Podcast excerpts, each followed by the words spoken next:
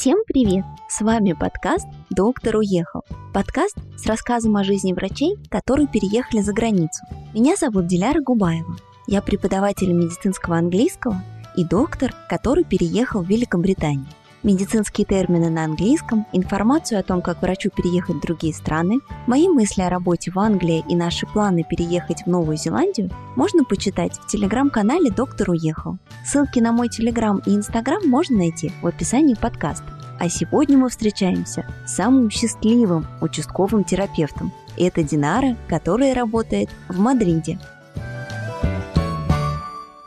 Привет, Динара! Я тебе хотела сказать, что ты, на удивление, становишься как будто бы только моложе и активнее с каждым днем. Привет, Диляр, очень рада тебя видеть. Как у вас там в Испании уже весна? Здесь она и не проходила, здесь всегда или осень, или лето, или весна. То есть зимы здесь в нашем понимании на самом деле и нет. Звучит очень круто, очень тепло. Расскажи, пожалуйста, для слушателей кратко о себе. Так, ну мы поняли, что тебя зовут Динара. Какой у тебя возраст, откуда ты, где ты училась и кто ты сейчас в Испании? Я врач-терапевт, сейчас работаю в Мадриде. Я из Казани и закончила Государственный Казанский медицинский университет 10 лет назад. Динара, я тебя слушаю, мне кажется, у тебя такой испанский акцент уже в русском. Ты знаешь, мне люди говорят, что у меня есть испанский акцент в русском, но я его не слышу. Наверное, это хорошо, потому что меня бы это расстраивало немножко. Ну нет, он такой интересный, ты так прям все выговариваешь. Старательно, да? Да. А сколько ты уже живешь в Испании? Ты же давно, да, переехала? Я живу 9 лет в Испании. Я закончила в Казани ординатуру по терапии, и в следующий год мы уже переехали. Мы с Динарой друзья детства. Наши родители закончили Казанский медицинский. И мой папа был инструктором в секции альпинистов в Казани, куда тоже ходил ее папа. Наши семьи вместе проводили новогодние праздники, 8 марта, ходили на сплавы и походы. Динара всегда была жизнерадостной, очень талантливой, участвовала во всех конкурсах и детских активностях. Девять лет назад она переехала доктором в Испанию, работала участковым терапевтом, врачом скорой во время пандемии ковида, открыла свой кабинет косметолога и иногда помогает в стационаре с острыми пациентами. Сейчас она расскажет нам про Испанию и свои приключения. А у тебя еще дочка, да, Аида? Как у нее дела? Она настоящая испанка. Конечно, она переехала в очень маленьком возрасте. И здесь она уже пошла в испанский садик, в испанскую школу. Но, конечно, она испанка больше, чем русская. Хотя она хорошо говорит по-русски, но тоже хорошо говорит по-испански. А по-татарски вы ее учите? Или она вообще не в курсе? К сожалению, нет. Она знает название еды по-татарски.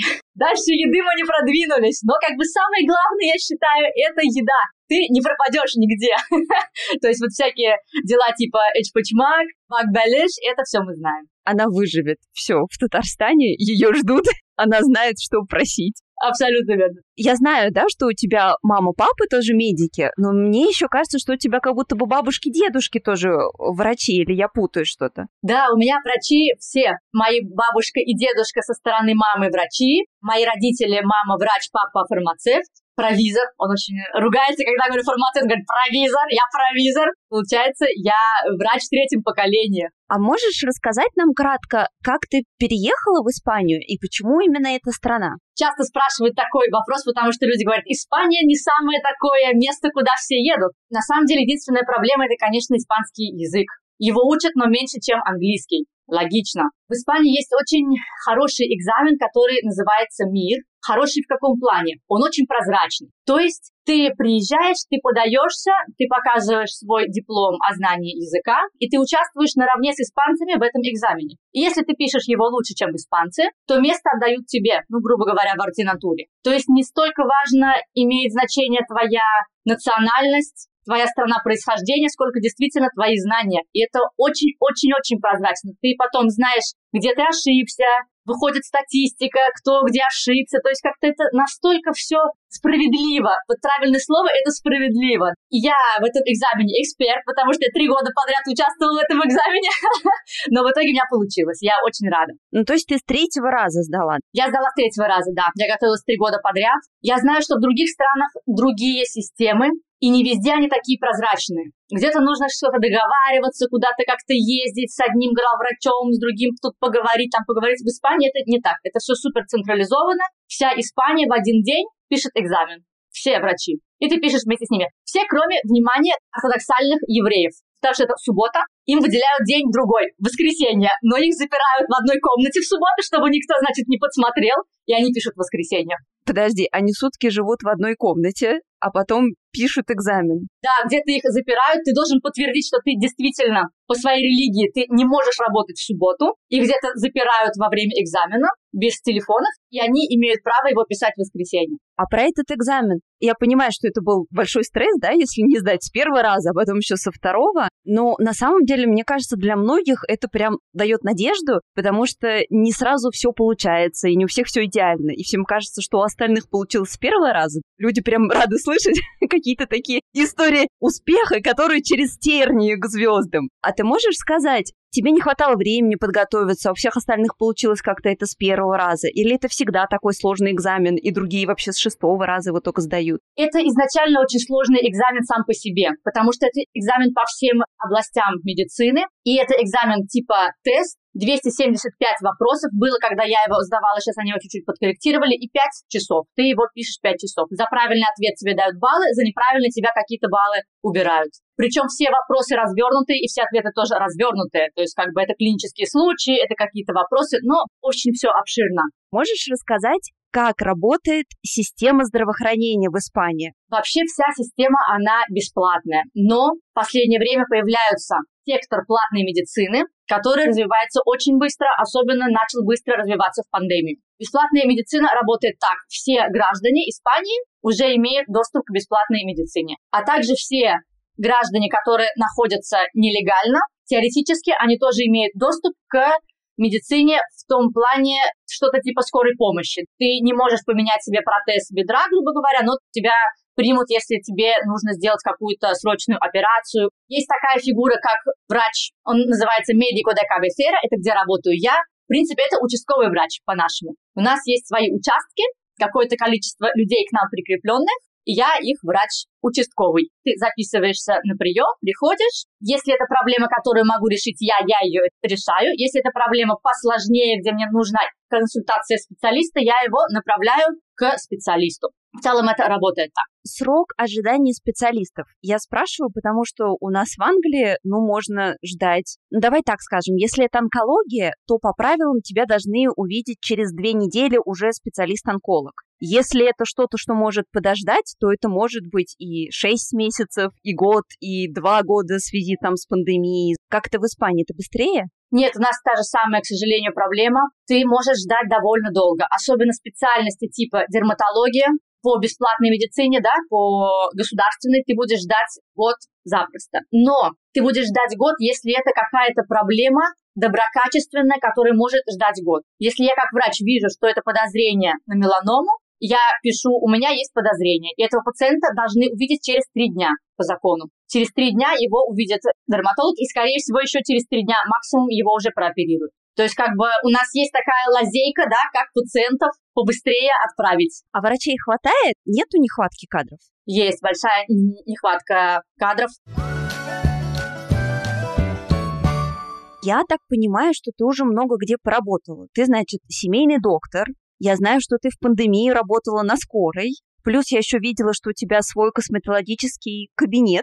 Ты можешь нам рассказать про все свои специальности? Я поработала много где. Дело в том, что моя специальность — это семейная медицина и скорая помощь. Это два в одном. Это врач первой помощи, да, грубо говоря, первого контакта. Поэтому во время резидентуры ты проходишь какие-то ротации и на скорой помощи, и на реанимобиле ты работаешь. И заканчивая резидентуру, ты можешь выбрать какое-то направление, которое тебе больше по душе.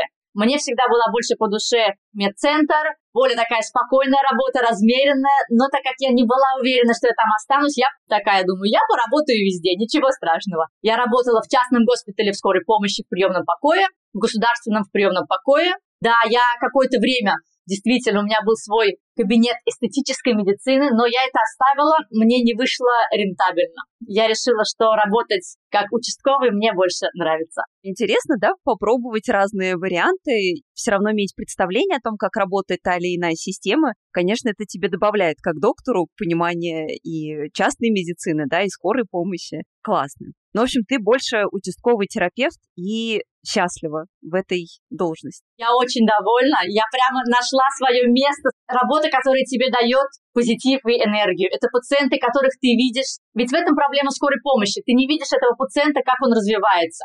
Ты назначил ему лечение, и он ушел, он исчез. А здесь такая специфика, что он к тебе вернется, скажет, спасибо, доктор, мне стало легче. Или, извините, мне не очень помогло ваше лечение. Ты, ну ладно, хорошо, поменяем антибиотик. Имею в виду, что эта обратная связь, она мне очень важна, как врачу. Я это поняла. И медцентр как раз-таки то, что дает мне эту связь обратно. А у вас пациенты, они как-то к вам прикреплены? Потому что у нас здесь в Англии вот как раз чего мне не хватало, что они приходят то к тебе, то потом к медсестре, то потом к другому доктору. И я тоже, несмотря на то, что я сидела много на приемах и в стационаре даже вела, все равно каждый раз пациент видит нового доктора, и я на самом деле не знаю, что же с ним произошло. А у вас как это? Нет, пациент к тебе прикреплен, у меня сейчас 1700 примерно пациентов, прикрепленных ко мне.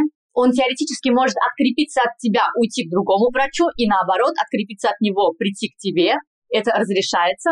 Ты можешь его принять, можешь его не принять. Если ты знаешь, что этот пациент конфликтный, ты говоришь, извините, у меня больше нет мест ко мне. Но у меня такого, правда, не происходило. Вне зависимости от его места жительства, он может прикрепляться к тебе или к другому врачу. То есть у тебя, ну, прям они твои-твои, к тебе приходят, ты уже знаешь их семьями, все, что было до этого, класс. Это очень приятно. Они мои-мои, я знаю их бабушку, я знаю их маму, папу, я знаю их детей, потому что там я вела когда-то прием в педиатрии по скорой помощи, когда у нас заболел педиатр. Я знаю всю семью. И я говорю, пожалуйста, в Новый год давайте мы не будем кушать столько креветок. У вас очень плохая мочевая кислота у всей семьи. Давайте, пожалуйста, немножко контроль. И они все смеются и говорят, хорошо, доктор. И едят креветки. Посмотрим после Нового года, придет ко мне или нет приступы подагры или нет. Увидим. А есть какие-то интересные, необычные, веселые истории? Ну, знаешь, ну, типа про креветок. Обычно у нас в России никто так много не ест креветок. Может быть, еще что-то такое с испанским колоритом. Ты знаешь, меня очень удивило. Это такой немножко подкаст 18 плюс будет сейчас. Испанцы, они очень любвеобильные. Mm. Для них это очень важный момент, отношения. И ко мне очень часто приходят, например, пациенты 80 плюс и говорят, доктор, припишите мне Виагру. Я говорю, с вашим сердцем я не могу вам прописать, извините. И они просят, и, ну, в итоге мы с ними там каким-то приходим моментом. И почему я про это рассказываю, что ко мне буквально вот на днях пришел пациент, и говорит медсестра мне, пациент с укусом на нижней губе. Я смотрю пациента, дедушка 80 лет, такой серьезный сеньор. 80 лет. И такой, знаешь, типичный укус, когда люди собаку поцеловать хотят, и я так, э, типа, утю-тю, какая собака, и собака, ням, вот так вот. И я говорю, вас укусила ваша личная собака, или это собака неизвестная, потому что для меня это очень важно, мне нужно вакцинировать или нет. Он говорит, нет-нет, это моя девушка меня укусила.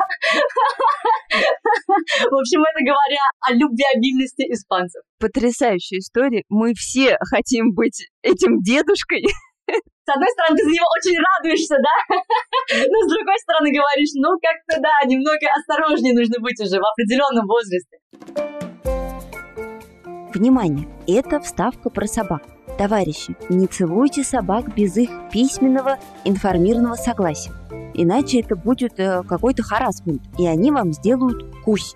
Будьте как испанский сеньор. Целуйте только людей. Но вообще тоже лучше взять э, информированное добровольное согласие. Конец. Слушай, Динар, а можешь рассказать немножко про свой опыт э, работы как раз скорой во время ковида? Как тебе кажется, как это было организовано? Как вообще себя чувствовали врачи? Как себя чувствовали пациенты? Конечно, ковид нас застал врасплох, это чтобы не сказать другое. У нас очень возрастные пациенты в целом. В Испании абсолютно спокойно ты можешь увидеть человека 90 плюс, где-то даже 100 лет. Это очень-очень пожилые люди, очень пожилые люди. И, конечно, любой вирус их просто выкашивает резиденции третьего возраста прям целиком всех. Нужно понимать, что это люди, у которых уже прооперированы обе коленки, прооперированы оба тазобедренных сустава, у них уже хрусталики заменены, там три стента. То есть, по сути, они биороботы. У них отличный уровень жизни, к сожалению, любой вирус, будь то COVID или обычная диарея, их просто всех выкашивает. И это очень сильно чувствовалось. Конечно же, у нас не было долгое время ни масок, ни костюмов. Ну, наверное, ни у нас, ни у кого. Было сложно. А как тебе кажется, была организована работа правильно или ты бы что-то по-другому сделал? Ну, понятно, что это действительно всех, да, весь мир застало врасплох, и никто не знал, что делать. Мы узнавали внутри в состоянии, то есть это все менялось. Я даже помню в первые дни мы просто снимали костюм, вешали его перед входом в ординаторскую и заходили. Потом, когда мы уже поняли, что как устроили даже душ специально, что ты только через душ смог в ординаторскую зайти, но это все менялось потихоньку, узнавая вирус. А про лечение я вообще тебе не расскажу. Ты приходишь на каждое дежурство, сегодня мы лечим этим, сегодня мы лечим тем, завтра мы лечим тем. Но этого не знали мы, и этого не знал никто. А что тебе нравится в медицине Испании, а что нет? Что бы ты поменял? В медицине Испании мне нравится практически все, кроме этих длинных очередей ожидания специалиста. Единственная проблема, которую я вижу, это эти очереди. И эта проблема генерирует следующую проблему. То, что потихонечку пациенты наши уходят в частную медицину. Я не против частной медицины, но, к сожалению, она не совсем работает в Испании, по крайней мере, этично. Предположим, если пациенту диагностируют рак, частная страховка перестает его покрывать. Его автоматически говорят, извините, мы здесь это не лечим. Уходите обратно в государственную систему. То есть любое более-менее серьезное заболевание страховка тебя не покроет и скажет уходить. И у меня есть пациенты, которые мне говорят, как так, я платил столько лет свои денежки, и тут у меня действительно проблема, и мне говорят, уходите. Я говорю, ну, извините, давайте попробуем сейчас как-то вас включить быстро в систему государственную. К сожалению, это такой бизнес, да, в каком-то роде. То есть я так понимаю, что в государственной медицине есть крутые специалисты по всем узким заболеваниям, но к ним нужно подождать, пока ты попадешь, и, скорее всего, это будет не скоро. В частной медицине же, когда уже доходит до чего-то узкого и такого, на самом деле, серьезного, просто нет специалистов, кто этим, ну, на серьезном уровне занимается. Поэтому они обратно как бы отфутболивают в государственную медицину, и ты оказываешься в конце этой очереди, если только твой доктор не Динар, который найдет варианты.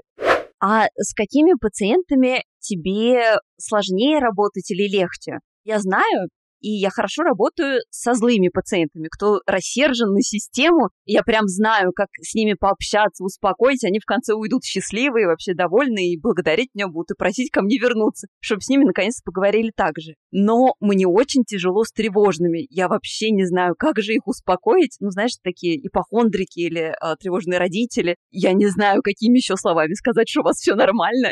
вот у тебя это как? У меня, наверное, нет такого профиля пациентов, с кем легче работать. Я чувствую иногда определенную сложность работы с пациентами, когда они чувствуют, что я врач-иностранец. Есть такая категория пациентов. Обычно это люди средне-высокий класс дохода, да, то есть это богатые люди. Я работаю в поликлинике, которая находится в хорошей зоне. И когда они чувствуют, что я врач э, не испанка, я вижу, что у них что-то меняется в лице, как бы. Мы с ними продолжаем разговаривать, но лицо у них уже другое. Ну, как бы я провожу свой прием, и меня это уже не особо сильно задевает, но да, такие есть моменты. Иногда. А таких много, ну вот примерно 5% от приема? Нет, я думаю, что один из каждых 100 пациентов может быть. И то большинство к концу приема мы с ними как-то уже находим общий язык, но такие пациенты есть. У нас мало иностранцев относительно. Например, в моем медцентре только я иностранка. На резидентуре, когда я была, тоже только я была иностранка. Ну, я не знаю, как испанцы вообще что считывают. Для меня ты выглядишь полностью как испанка. Дина такая черненькая, у нее, значит, челка такая, мне кажется, прям супер челкой испанской женщины. Она участвует во всех протестах феминисток. Она одевается как испанка. Я бы вообще ее больше ни за кого другого и не приняла бы, если бы увидела на улице. Ты знаешь, мне один раз сказали, что я самый приятный корейский доктор, который только работает в этом медцентре. Говорят об испанцах, да? Вот это бомба, корейский дог. При этом я узнала, что ходили такие сплетни, что у нас работает новая врач-японка. А потом я узнала, что это я новая врач-японка. Ты хотела с ней познакомиться. Это оказалось ты. Проблемы татарок, э, они вот такие. Люди как бы считывают какую-то восточность, да, с наших лиц, но ее не могут приспособить в нужное место. на какую зарплату может рассчитывать доктор, который переехал в Испанию? Может быть, там вот как раз в ординатуре сколько платят, средний доктор, и потом где ты звезда какая-нибудь? В ординатуре тебе платят примерно от полторы тысячи евро до 1800-1900. Каждый год тебе дают надбавку 100 евро. Ординатор первого года, второго. А налоги? Вот можно нам сразу э, чистыми? Это уже чистыми это уже за вычетом примерно 25% у тебя забирают, и вот ты чистыми это получаешь. В целом это выше средней зарплаты по стране. Да, средняя зарплата по стране это где-то 1200.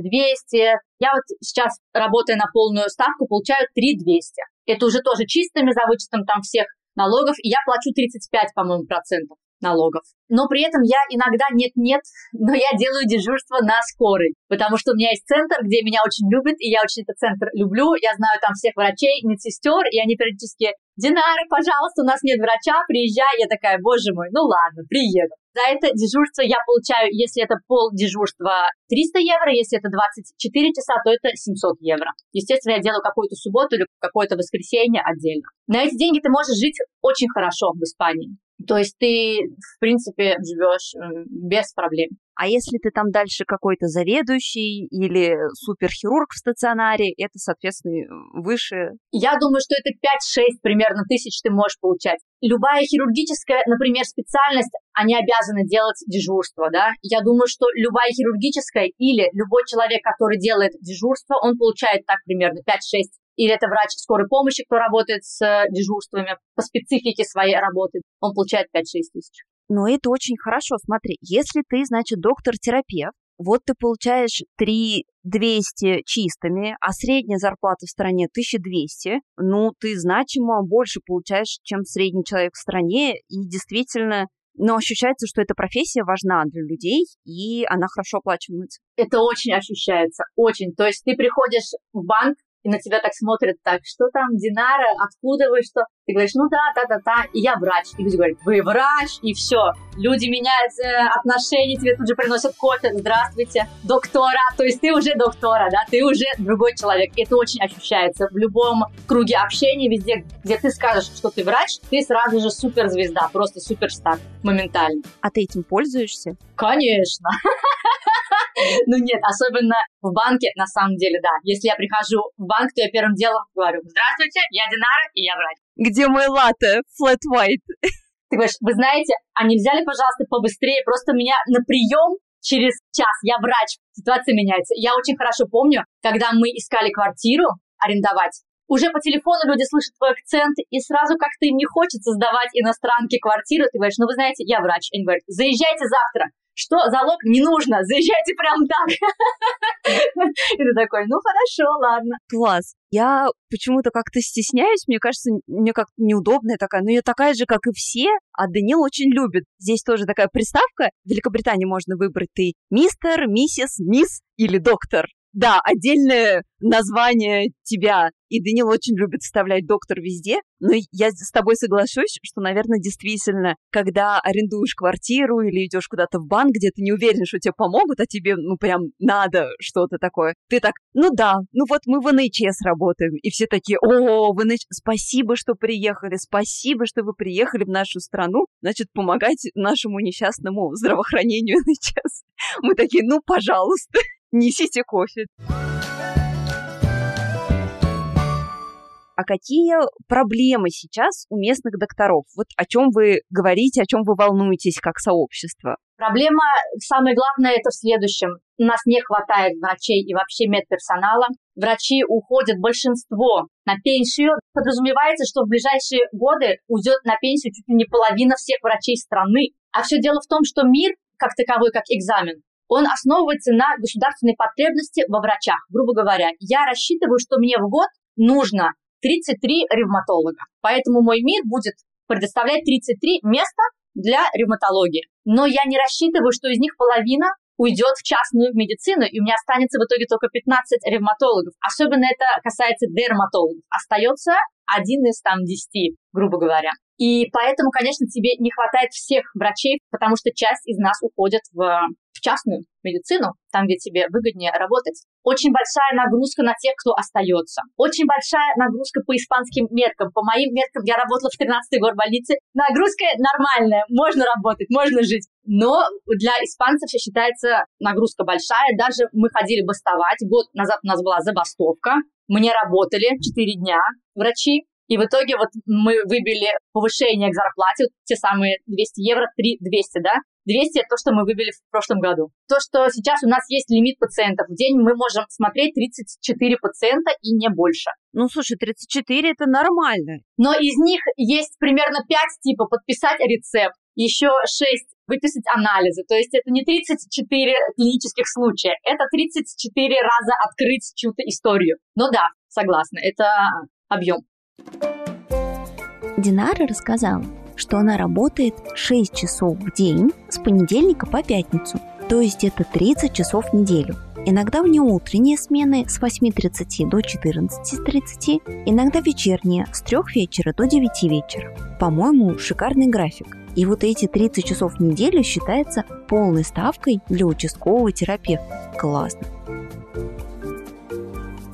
У меня был момент, когда я работала 80 между одной работой и другой, и, конечно, это работа на износ. Ты зарабатываешь очень хорошо, но ты понимаешь, что ты скоро умрешь в этом ритме. Где врачи? Почему их не хватает? Я поняла, что одна из проблем, что они уходят в частную, а другая какая-то проблема? Другая проблема то, что врачи уезжают в другие страны. Как мы приезжаем сюда, да, и испанцы ну, сами считают, что у них не самые идеальные рабочие условия, они сами уезжают тоже. Два направления это или Франция, что это здесь рядышком, или страны Скандинавии, Норвегия, Швеция.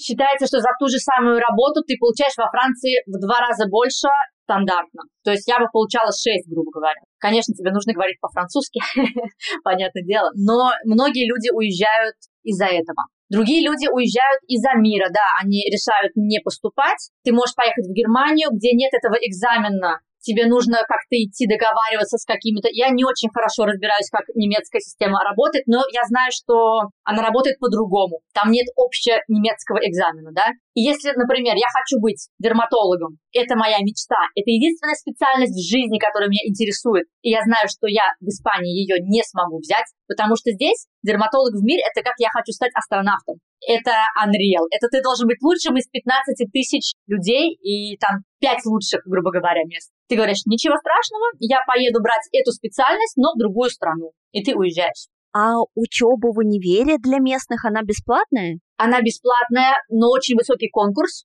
Также есть частные университеты, где ты можешь заплатить денежку, тоже пройти конкурс и учиться. Это большие деньги. То есть местный, значит, испанец может, если он умный, пройти конкурс, поступить бесплатно в медицинский университет, его закончить, а потом сказать, ну, этот ваш мир, я хочу зарабатывать больше, я поеду во Францию или я поеду в какие-то страны Скандинавии. А ты можешь что-то посоветовать, лайфхаки, тем людям, которые оказались в качестве пациента в Испании? Но они в отпуск приехали или они такие новые мигранты? Как вообще обмануть систему?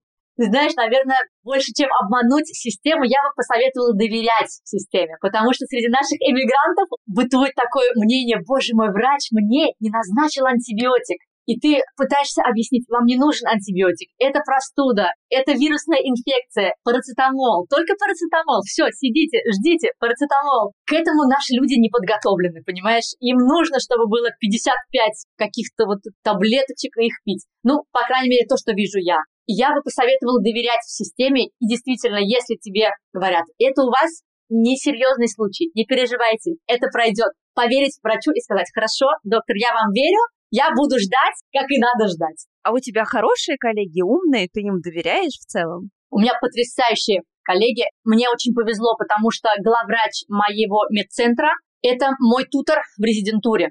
То есть я была ее ученицей, и потом она мне сказала, Денита, оставайся, давай тут. Я такая, хорошо. В общем, я как бы осталась, то есть она, грубо говоря, меня вырастила для того, чтобы я потом у нее работала. Это очень э, такой момент приятный, и я там осталась, да. А как она тебя называет? Денита? Денита, да, Денита.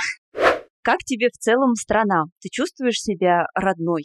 Ва, потрясающе, великолепно. Мне очень нравится, что люди здесь улыбаются. Это, наверное, то, чего мне не хватает в России. Когда ты переходишь паспортный контроль, внезапно люди перестают улыбаться. И это сильно ощущается. Здесь постоянно все улыбаются. И да, я очень люблю Испанию, я счастлива здесь. Факты про Испанию. Испанский язык – второй самый распространенный язык в мире – но он не единственный официальный язык в Испании. Также официально закреплены каталанский, галисийский, баскский и валенсийский. Но чтобы вы не думали, что вам только испанский нужно знать при переезде. Будьте в курсе, что есть и другие языки в разных регионах Испании. В Испании есть своя королевская семья, и бывший король Хуан Карлос, имя просто как в сериалах, и королева София участвовали в Олимпиадах по парусному спорту в качестве спортсменов, естественно, как и их дочь Кристина и сын король Филиппа. В Испании очень развит феминизм, а, например, 45% предпринимателей в Испании – женщины. Если будете гулять по Испании, то знайте, что законом никто не запрещает вам ходить голышом, чем и пользуются посетители пляжа. Наверняка вы еще слышали про фестиваль Ля Томатино, где люди ежегодно празднуют помидоры и кидаются друг друга томатами. Классный праздник, я бы туда поехала. Очень интересное наблюдение. Канарские острова, которые принадлежат к Испании, оказывается, географически находятся ближе к Африке, чем к самой Испании. Очень интересно, можете потом проверить на карте. Ну и средняя продолжительность жизни в Испании 83 года. Они на втором месте по старожителям после Японии. Я так понимаю, что у тебя супер активный образ жизни. Дина занимается скалолазанием, она танцует, она поет в своей рок-группе. У нее, значит, татухи. Я что-то еще забыла? Все так. А как на это смотрят твои пациенты или другие доктора? Вот ты, значит, на вечеринках ходишь в коротких юбках, на высоких платформах, у тебя татушки, поешь ты рок-песни, где полиция нравственности к тебе там приходит в Инстаграм, пишут, что «Доктора Дина, оденьтесь, прикройтесь». Пожалуйста, да, прикройтесь. Нет, ты знаешь, никогда у меня не было таких проблем. Они, наоборот, все из медцентра всегда говорят, когда у тебя будет концерт, мы придем, давай пиши, в общем, как-то так. Татуировки сейчас, в принципе, практически у всех медсестер и врачей есть. По крайней мере, у большинства это тоже не вызывает каких-то вопросов. Нет такого понятия, как какая-то полиция нравов. Ты можешь одеваться как хочешь. Я стараюсь одеваться посерьезнее на работу. Красные волосы там я прячу, как-то там халат я одеваю подлиннее. Но просто потому, что я вижу, что так я произвожу больше впечатления и этим тоже нужно пользоваться. Но в целом я могу прийти, как мне захочется, и никто мне ничего не скажет. А расскажи про свою рок-группу, как вы ее создали, как у вас там концерты, есть ли у вас фанаты, кидают ли в тебя трусы какие-нибудь? У меня даже две рок-группы есть. Так получилось. Я играла на гитаре всегда, чуть-чуть, я решила пойти научиться играть хорошо. То есть как бы не как самоучка, а прям так по-серьезному. Дисклеймер. Не научилась. У меня нет к этому дара. Я играю как могу. Я художник, я так вижу. Но мы познакомились с интересными ребятами. У них был свой проект. Они меня позвали туда. Оттуда каждый человек, музыкант, играет еще в трех-пяти проектах параллельно всегда. Они там как-то меня тоже нашли, и, в общем, у меня получилось, что я играю два проекта интересных. А музыканты, они местные или откуда? Местные, да, все испанцы. А гражданство сложно получить? Гражданство ты получаешь через 10 лет легального проживания в Испании. То есть, в принципе, у меня остался еще годик, и я могу подаваться на гражданство. Там какая-то очередь, типа год или два, и ты можешь подаваться. Ну, в принципе, если у тебя есть работа в Испании как доктором, у тебя не должно быть проблемы с визой, да, с э, ВНЖ. У тебя больше в жизни нет никаких проблем. Понимаешь, все.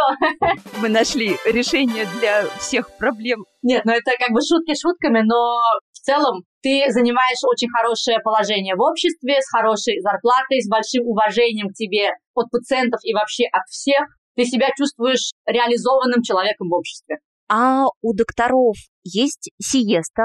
Вот как мы привыкли, пьете ли вы на работе сангрию? Какие хобби у твоих коллег?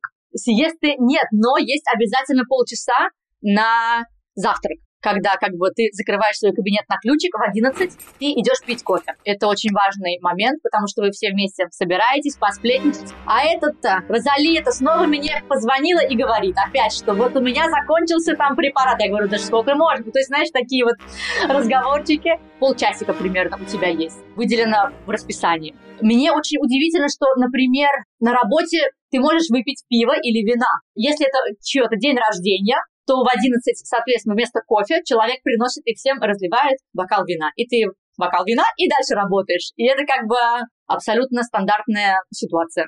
До этого в работе доктора в Испании уже было 10 из 10 баллов. После этой информации, Динар, мы пробили потолок. Я даю 20 баллов из 10 работе доктора в Испании. Мне кажется, с этого надо начинать вообще их рекламу. Приезжайте к нам работать докторами потрясающе. Тепло, здорово, сплошная весна, значит, класс. Расскажу историю. Например, тебя может остановить гаишник, попросить дунуть трубочку и спросить тебя, вы употребляли алкоголь? И ты ему скажешь, ну да, один бокал вина. И он тебе ответит, можно было два выпить, у вас все хорошо, не переживайте еще, промилле может еще второй вернуться, выпить и дальше поехать, не переживайте. А ты говоришь, что в основном общаешься близко со своей начальницей, да, с супервизором, а друзья у тебя это в основном приезжие? Или есть кто-то местный? Нет, друзья у меня сейчас все испанцы. Наверное, я, как и любой человек в эмиграции, начинала общаться с нашими местными, и только то, что ты говоришь по-русски, уже это достаточная качество, чтобы стать друзьями, но потихоньку от этого уходишь в более глубокое общение с людьми. Сейчас в основном это музыканты мои, как бы, друзья. Дочке у тебя сколько лет? Она в школу ходит, да? Да, дочке у меня 10, она ходит в школу испанскую. И как тебе испанские школы? Чем они отличаются? Они отличаются очень сильно тем, что с самого-самого маленького возраста в тебе культивируют какую-то самостоятельность и не боязнь спрашивать, если ты что-то не понял. Вот это вот то, чего меня больше всего удивляло. То, что они могут перебивать учителя. Я не очень понял это. Что это? Объясните. Такая среда, где ты учишься и не боишься показать, что ты чего-то не понял. В нашей школе, я думаю, советской, это ты что, дурачина, что ли? Там как ты не понял? Я же объяснила два раза. Она уже говорит тебе, кем она хочет стать? Она хочет стать геологом. У меня есть список вопросов от коллег в Инстаграме. Вопрос. Если уже признал диплом в другой стране Евросоюза, что нужно сделать для работы в Испании? Тебе нужно сдавать экзамен языковой, и в любом случае тебе нужно готовиться к экзамену МИР. Следующий вопрос загадочный, я его не поняла, может, ты расшифруешь? Нужен ли учебный план на 200 страниц для подтверждения диплома? Да, учебный план нужен. Насчет 200 страниц боюсь ошибиться. Но нужно просто показать, какие предметы ты проходил в твоем университете. В этом плане большая сложность у людей, которые закончили давно, потому что предметов типа история КПСС испанцы даже не понимают, что это такое. Но у людей, которые закончили не так давно, как бы люди нашего возраста, в принципе, нет тебе не нужно не сдавать ничего, не доучиваться. В принципе, 100% этот план соответствует испанскому плану университетскому образования. Вопрос.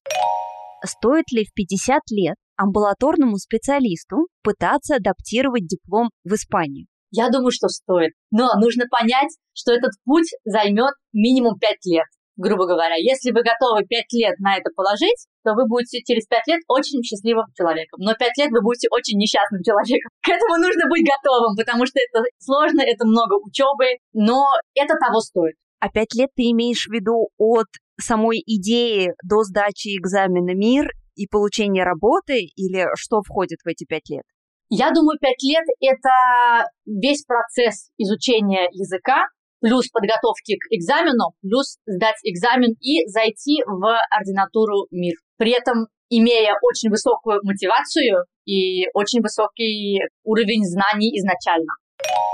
Я знаю, что это вопрос от педиатра. Если вот человек такой, ну, чисто терапевт или чисто педиатр, ему имеет смысл переезжать в Испанию, если он хочет остаться в своей профессии? Или ты потом станешь таким общим доктором и не сможешь выбирать, каких пациентов смотреть по возрасту? Нет, ты, конечно, сможешь выбирать пациентов. Ты закончишь или ординатуру по педиатрии, или по взрослым. Не стоит переезжать, я думаю, специалистам типа дерматологам и пластическим хирургам, потому что они не смогут сдать мир на эти цифры. Я вам сейчас скажу честно, это как стать, вот я говорила, астронавтом. То есть тебе не нужно быть просто умным человеком, не очень-очень умным человеком, тебе нужно быть Шелдоном Купером, чтобы это сдать. Если ты Шелдон Купер и ты дерматолог, приезжай, ты сдашь. Если нет, лучше или выбрать другую специальность, внимание, да, или выбрать другую страну какое состояние ментального здоровья у населения, как много пациентов с депрессией, помогают ли медитации. Действительно, испанцы, они другие, они от нас отличаются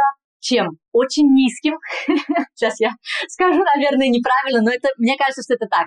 Довольно низкий уровень толерантности к своим собственным страданиям. То есть они очень экспрессивные, очень эмоциональные, и если они страдают, они страдают. Больше всего больничных я выписываю по тревожному расстройству. Даже не по насморку, даже не по диарее. Человек приходит и говорит, я не могу, доктор, у меня прямо все плохо, на работе меня обижают, мне нужен больничный пару недель, чтобы прийти в себя. И ты такой думаешь, боже мой, ну ладно, хорошо, вот вам больничный как бы. Причем жалоба может быть, я расстался со своей девушкой, мне нужен препарат. Ты пытаешься объяснить, нет, это нормальный процесс, вы должны его пройти, это все так и у вас, и у меня, и у всех людей вообще. Мы люди, мы должны через это пройти. Но пациент все равно тебя будет просить какой-то бензодиазепин там легкий или что-то вот такое. А какие у тебя дальнейшие карьерные планы? Я бы хотела остаться на этом месте, где я сейчас работаю. Есть такое понятие здесь, называется функционарио. Это человек, который выбрал это место и в нем может работать до пенсии. Никто его не имеет права уволить с этого места. Все, это место твое. Наверное, у меня небольшие карьерные планы, я такой человек не карьерист, мне меня все устраивает, и я бы хотела, по крайней мере, в ближайшие 5-10 лет я себя вижу на этом месте работать. Я еще в конце хотела спросить твои мудрые советы, как весело и классно жить, как создать свою рок-группу, быть счастливым врачом. В общем, нам нужны мудрые советы и лайфхаки про жизнь от Динары, доктора из Испании. Счастливого доктора из Испании. Слушай, ну самый главный совет – это заниматься тем, что ты любишь делать. Я имею в виду, что переезжая в другую страну, мы пытаемся как-то учить язык, пытаться адаптироваться в обществе. Хотя, на самом деле, если ты любишь рисовать, тебе нужно записаться в клуб рисования. Если ты любишь играть на гитаре, записаться в клуб игры на гитаре. И там ты уже будешь и адаптироваться, и учить язык, и искать друзей. То есть, как бы, я бы посоветовала, наверное, вот такую вещь. Есть ли что-то, что ты хочешь сказать коллегам, которые думают о переезде в Испанию? Может, остались какие-то мысли? Приготовиться ко всему очень серьезно и очень не то чтобы ответственно, но понимать, что это очень длинный путь, очень длинный путь. Это марафон. Никто не может встать утром и пробежать марафон. Тебе нужно к нему готовиться очень долго. И нужно взять это как марафон и понимать, действительно ли ты сможешь на это, как я уже сказала, да, положить 5 лет жизни как минимум. И нужно ли оно тебе? Возможно, нет. Отнесись к этому очень серьезно. Серьезно я имею в виду к решению. Принять его, основываясь на каких-то своих возможностях ментальных, финансовых, физических, оценивая все-все-все. Эмоциональных, да, все вместе. А ты, как ты думаешь, ты была заранее готова к этому марафону? Или ты только в середине поняла, во что ты ввязалась? Я поняла только в середине. Хотя я не скажу, что я его прошла сложно, но мне очень сильно помогала семья, друзья, все-все-все. И это не только твоя работа, это работа всей твоей команды, грубо говоря. Динара, огромное тебе спасибо, что ты нашла время встретиться. Спасибо большое тебе, Диляр, очень приятно было. Это был подкаст «Доктор уехал». Подкаст о медицине и врачах, которые переехали за границу. Динара поделилась краткой инструкцией о том, как врачу легализоваться в Испании. Эту инструкцию я оставлю у себя в Телеграме. Ссылки на мои контакты можно найти в описании эпизода и в описании подкаста. Я знаю, что Динара сказала, что стать доктором в Испании может занять от 5 лет. И это очень правильно иметь реалистичные представления, если вы вдруг куда-то захотели. От себя я просто хотела добавить, что 5 лет пройдут в любом случае. А вот где вы окажетесь и насколько счастливы будете через эти 5 лет, зависит только от вас сейчас. Надеюсь, что вы уже страшно довольны своей жизнью, а если нет, то пусть все ваши планы реализуются в этом новом году. Следующий наш выпуск будет с доктором из Танзании. Подпишитесь на наш подкаст, чтобы не пропустить новые выпуски. На Яндекс Музыке уже хорошо поставили сердечек, но нам надо еще. Расскажите о нас друзьям и коллегам. Нас можно слушать на Яндекс Музыке, Apple и других платформах. Будьте счастливы и до встречи в следующем эпизоде. Музыка взята с сайта Purple Planet.